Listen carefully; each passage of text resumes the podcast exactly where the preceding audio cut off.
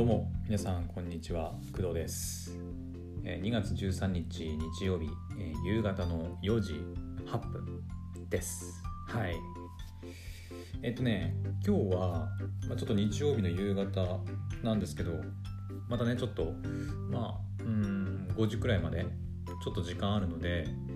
はい、配信していこうかなと思っているんですけど、え今回はですねちょっと面白い試みをあのまああたらクドラジとしてもねできるかちょっとわからないんですけどはいちょっと新たな試みをやってみようかなと思っております。はい。でえっ、とまあその新しい試みをする前にという感じで、えーとあるえっ、とねサービスというかアプリケーションというかを紹介したいと思います。はい。もしかしたら知ってる方もいるかと思うんですけどえっ、とですねドリームっていう名前の、えー、と AI にそのイラストを描いてもらうサービスがあるんですね。まあ、英語で英語で、えーと、ドリームバイウォンボ。ウォンボで合ってるかな。そのウォンボっていう会社さんかな？うん。が作ったドリームっていうえっ、と、まあ、ウェブサービス。うんまあ、スマホアプリもあるんだけど iOS、Android 両方あるんだけどっていうのがありましてどうやら、えーとね、去年の年末ぐらいからちょっと流行り始めて Twitter とかでもなんかいろいろ話題になってたあのアプリケーションがあるんですよ。うん、で私も実際にねあのそのドリームっていうアプリケーション利用してみました。はい、非常に面白いです。はい皆さんもねもしあのよくわかんないとかあの実物っていうか実際にどんなサービスなのか気になる方はあの、まあ、リンク貼っておくんでよければチェックしてみてほしいんですけどなんかねインドの会社だと思うんだよね。確か。ウォンボってね。うん。で、まあ、具体的にどういうサービスなのかっていうとえっとですねまず100文字以内だったかな。100文字以内の、えっと、文字列を、えー入力します。100文字以内。100文字以内の文字文字列をとにかく入力します。でこれは英語でも日本語でもいいらしいんだけど、えー基本的には英語で入力することを推奨されています。はいえー、と海外のサービスなんでね、まあ、さっきインドって言ったけど、えー、と基本的にはやっぱ英語。でサービス内のあの、えーとまあ、アカウント作ったりとかっていうのもできるんだけどそのなアカウント作成とか、えー、と基本的にえーとまあ、サービス内のいろいろいじったりね、まあ、セッティングいじったりすると思うんだけどそういうのも全部英語なんで、まあ、英語が苦手な人はちょっとうんまあうってなるかもしれないけど、まあ、ほとんどねそんな難しい英語があるわけでもないしサービスとしてもそんなあの難しい複雑なサービスじゃないんで、はい、簡単です。英語が、まあ、中学1年生ぐらいの英語が分かれば誰でもできるようなサービスですね。はい。で、えーまたちょっと戻るんだけど具体的にどうするかっていうと100文字以内の文字列を入力します。何でもいいです。英語でも日本語でも、まあ、英語が推奨されるっていう感じですね。で入れますよね。で入れたら、えーと、アートスタイルっていうのを選ぶんですよ。自分で。えっ、ー、とですね結構いくつか種類があってですね。えっ、ー、とこれも英語なんだけどちょっとね意味があのわからないんであれなんですけどえっ、ー、とエッジングあとバロキューエスデエスダリウウーテルクヘラーみたいなプロベナンスローズゴールドミスティカルフェスティブダークファンタジーフィギックパステル HD ビブラント、ファンタジーアート、スチームパンク、浮世絵、えー、シンスウェイブ、あとノースタイルっていうね、えーと、アートスタイルがあります。はい。まあ、あの正直英語なのか何なのかちょっとよくわかんないんだけど、まあ、とりあえず、えーと、そのアートスタイルっていうのをまず一つ選びます。はい。で、そしたらあとはもうクリエイトボタン、作成ボタンをポチって押すだけです。そうすると何が起きるかっていうと、えっ、と、そのさっき100文字以内で文字列入力してくださいって言ったと思うんですけど、その文字列と自分が選んだ、そのアートスタイルによって AI が勝手にイラストを作ってくれます。はい。面白いよね。あのしかもこれえっ、ー、とね同じ文字列同じアートスタイルで仮にやったとしても全く同じものっていうのは生まれないらしいんですよね。うん、だからもし私がその今試しにテストでなんかテストとかって入れて、えなんだろうね例えばフェスティブとかっていうふうにアートスタイルを選んでクリエイト、まず作成したとしてできた画像があるとしますよね。でその画像と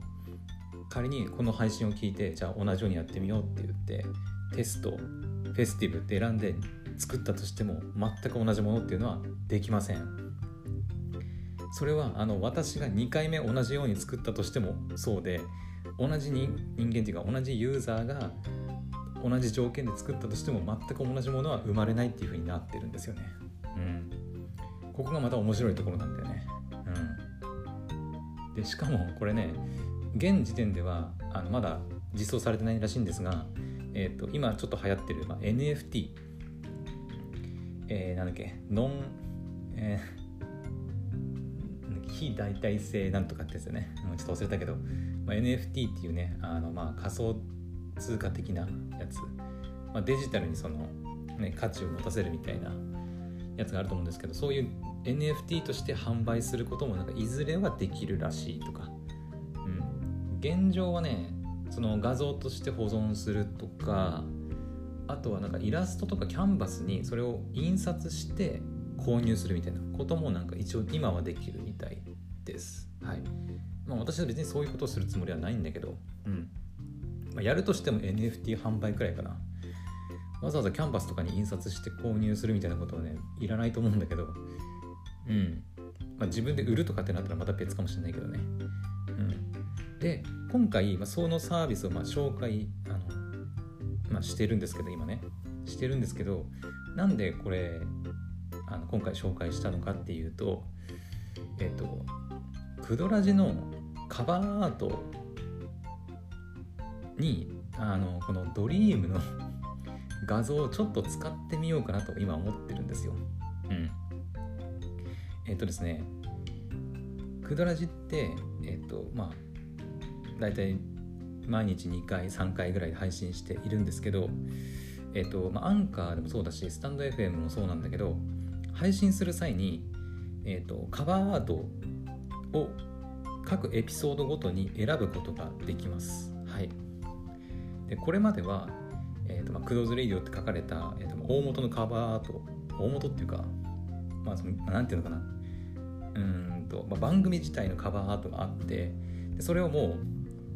あの何にも変えることなく毎回それを使ってるっていう感じなんですよ。うん、だから何もカバーアートとか、まあ、サムネに何にもこだわってないっていう感じですね。うん、でやってるんですけど、まあ、ちょっとね味気ないなと最近ちょっと思い始めて、うん、エピソードごとに全部その同じカバーアートで、まあ、いずれねそのなんか誰かに依頼してちゃんとしたその番組のカバーアートとかなんか Twitter とかで使うなんかプロフィール画像とかもちゃんとなんか作ってもらおうかなとは思ってるんだけどいずれねその番組自体のカバーアートサムネは作ってもらうつもりなんだけど各エピソードごとのそのカバーアートというかサムネに関してはまあわざわざその毎回作ってもらうわけにもいかないんでそんなお金もないんでだったらなんかあの正直私は絵が描けないので自分で毎回そんなエピソードごとに毎回なんか自分で描くなんてのはそんな面倒くさいことはやりたくないと思ってちょっと調べたんだよ。じゃあもういっそのこと機械とか AI に絵描いてもらっちゃえばいいんじゃねと思って調べたら今回のこのウォンボによるドリームっていうサービスに出会ったんです。うん。はい。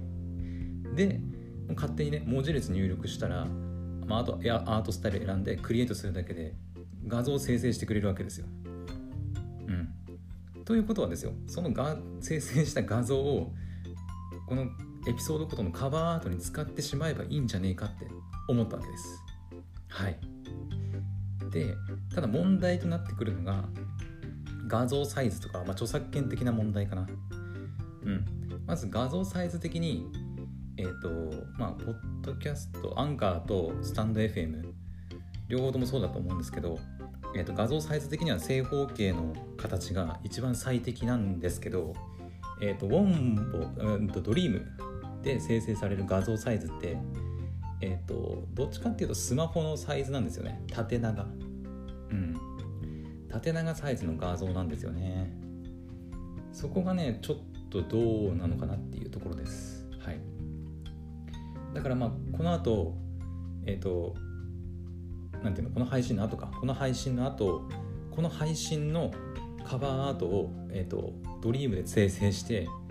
その画像をカバーアートに設定するところをやるんですけどこの後ねやるつもりなんですけどもしかしたら画像のサイズが合わなくて生成できない可能性があります。はい。その時はちょっとどうしようかなって思ってますね。うん、まあ、スタンド FM もそう。一応ねエピソードごとにカバーアート、まあ、サムネをアップロードできるんですけどサイズがダメっていうふうに拒絶される可能性がまああるといえばある一応解決策としてはその生成した画像を正方形に切り取るとかっていう方法もまああるかなと思ってます。はい。うん、それくらいかな。とりあえず画像サイズが合わない、合わない時の解決策としてはそんぐらいかな。まだね、まあ、出始めたばっかのサービスでもあるんで、画像サイズとかね、選べたらいいんだけど、今んとこはその長方形のスマホサイズしか選べなくて、うん。まあ、多分それはねスマホその iOS と Android 版のアプリもあってで Web 版の、まあ、Web サービスとしても使えるんだけどうんまあ多分スマホでのその利用みたいなところを多分一番重要視してるっていうところもあるのかなとは思ってますけど。うん。画像サイズに関してはそんな感じかな。であとはまあ一番ちょっと気になるのは著作権的なところ。うん。えっ、ー、とね一応ちょっと調べてみたんだけどその何て言うかな。例えばですよ。例えば私アニメ好きじゃないですか。アニメ好きで例えば今入ってる「鬼滅の刃」とかあるじゃないですか。でこれ「鬼滅の刃」っていう名前をその文字列に入れてで、まあ、アートスタイル選んで生成しますよね。でそうするとイラストが要は「鬼滅の刃」のようなイラストが出来上がるわけなんですけどそのなんか二次創作に当たっちゃう可能性があるらしいんですよね。うん。なんかその画像自体が AI が作ったものではあるんだけど「鬼滅の刃」のイラストっぽく見えるとそれがなんか二次創作に当たる可能性があるらしくてでそれでなんかちょっと著作権うんぬん鬼滅の刃に対するその著作権なのかな？うん。とかっていうのがあるらしくて、まあ、ちょっとその辺がねまた難しいんだよねちょっと。厳し厳しいというかよく、うん、はっきりしないんだよね。うん。であとはえっ、ー、とさっきその NFT として販売するとか、えーと、キャンバスとかにその印刷して、まあ、買ったりみたいなことができるって言ったんだけどえっ、ー、とね生成した画像自体は画像自体の所有権っていうのかな？っていうのが、えっと、そもそもドリーム要はウォンボのドリームっていうサービス自体にあるらしくてなんかその辺がよくわからないんだよね。うん。なんか勝手に使っちゃいけないってことなのかわかんないんだけどでもね、まあ、Twitter とかで結構共有したり、うん、遊んだりしてる人たちがいるんで一概にねその使っちゃダメってわけではないと思うんだけどそこかな。うん。ちょっと謎というか。果たしてポッドキャストのカバーアートとして使っても OK なのか？っていうところかな。うん。まあ私もね、まあ、この配信のカバーアート変えようとか今後ねクドラジのカバーアートを、まあ、ドリームで作ったやつにしようかなとは思っているけどうんさっき言ったようにその改変したりすることが OK なのかダメなのかみたいなところもあるしどっか一部を切り取ってやるとか。うん。まあその最低限そのもしなんかやめろって言われた時にあのあごめんなさいって言ってあの変えられるようには一応ねあのなってはいるんだけどアンカーとかスタンド FM もね、うん、後から変えられるからまあそこはごめんなさいって言って変えることもできるしその完全に無断であのいやこれは俺が書いたものなんですみたいなそんなあの感じで使うつもりは全然ないんだけどだからどどこかしらにこのカバーアートというこのイラストはえっ、ー、とそのウォンボによるドリームっていうサービスを利用して作ったものなんですよっていう表記が多分ね必要なんじゃないかなとは思います。はい。だから勝手にそのなんか自分で作ったかのように振る舞うのは、まあ、いかんのかなと。言ったところですね。うん。そう。結局だからできたものの著作権がどこに誰に当たるのかみたいなね。結構難しいらしいんだよね。その AI のちょ AI の制作物に関する法律みたいなのがねまだねいろいろ整ってない部分もあったりして。うん。AI で作ったアートを NFT で売るとかっていうとそれって誰のものなのみたいな。うん。ところが結構難しいらしいんで正直ちょっとね私もカバーアートにしようかなとは思っているんだけどこれ果たして本当に手出しちゃって大丈夫かなっていうところもあります。はい。うん。だから一応今日今日ね今日から一応ねそういう、まあ、チャレンジというかクドラジとして新しい試みとしてドリームで生成した AI の AI が作ってくれた画像を、まあ、クドラジのポッドキャストのカバーアートとして一応貼り付けるチャレンジは、まあ、この後ねあの やりますけどもし後々いやそれはちょっと著作権に当たるから消した方がいいんじゃないとかっていう意見とかもしねなんかあればねあのそこまた変えます。元に戻します。うん。まあそんな感じで。一応クドラジのどこかしどこかしらっていうか、まあ、番組説明欄に書くのが無難かな、まあ、毎回毎回ねあのエピソードの説明欄に書くのがちょっと大変なんで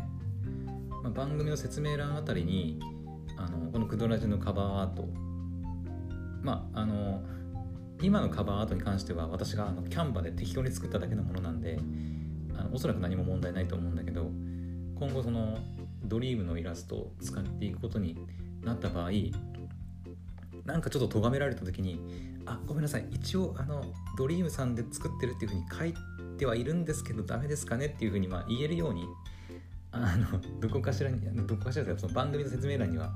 はい、一応注意書きとして、はい、書いておこうかなと思います。うん。だからその使ってなんか勝手に使ってるっていうのが多分良くないし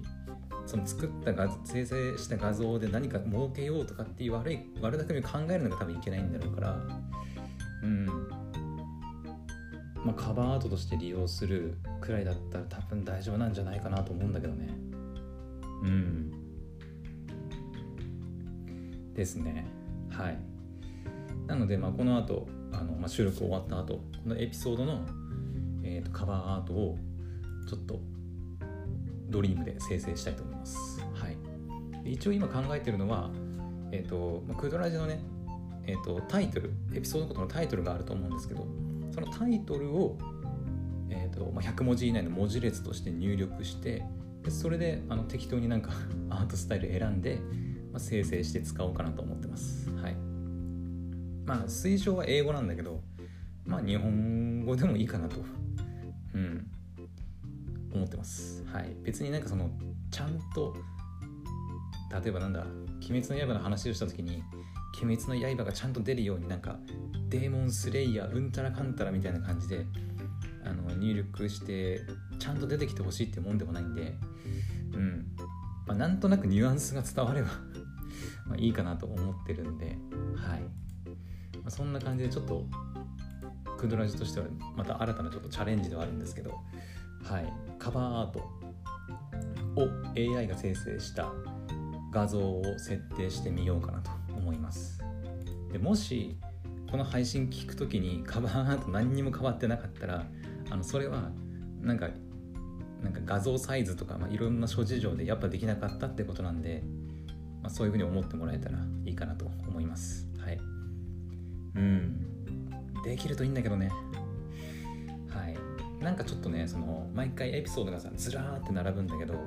その時のそのサムネの部分がね全く同じだから何も味気なくて最近ちょっとつまんねえなと思ってたんでちょっと新たな試みとして、はい、AI による画像生成サービスドリームをつく使って、はい、あのカバーアートちょっと変化を加えてみようと思います。はい。いやいけるかな。試しに今1個作ってみようかなんか。うん。せっかくだしね。何がいいかな。例えばよ。うんとじゃあじゃあねクドーズレイディオって入れて文字列ね。文字列クドーズレイディオね。うん。何がいいかな。じゃあ Fantasy Art。これさっきも言ったけど皆さんもクドーズレイディオって入れて Fantasy Art を入れ入れてクリエイトしたとしても全く同じものなん作れないんでね。うん。とりあえず1個作ってみます。クリエイト。これね生成されるのにねちょっと時間かかります。おーおー。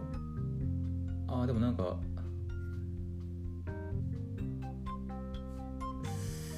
あいい感じかもしれんでこれねあの生成した後はName Artwork って言ってまあその作ってきたこれ Generate Again っていうのか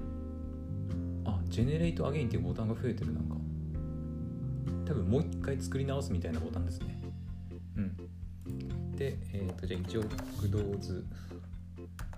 えっ、ー、とレイディオって名前つけとくか。で名前つけると画像の上の方上っていうかなんていうのかな。上。そう。上辺っていうのにあのそのタイトルがつきます。であとは、まあ、バイプリントを選ぶと、まあ、プリントしてキャンバスとかにプリントして、まあ、購入できるという感じであとはプロン小プロンプトインアートワークっていうのは、えー、と今度は下かえっ、ー、となんていうの？画像の下下辺さっき言ったその上辺とは逆だね下のところに、えーと、自分が何ていう文字を入力したのかっていうのを表示させることもできます。はい、ただあのこれ1回やって分かったんだけどこれに関しては、えーと、日本語だと文字化けするんでそこは気をつけてください。英語で、えーと文字列を入力した場合はあのちゃんとね全部出るんだけど全部出るのかな？全部出ると思うんだけどでもえーと、日本語で入力すると文字化けするんで そこは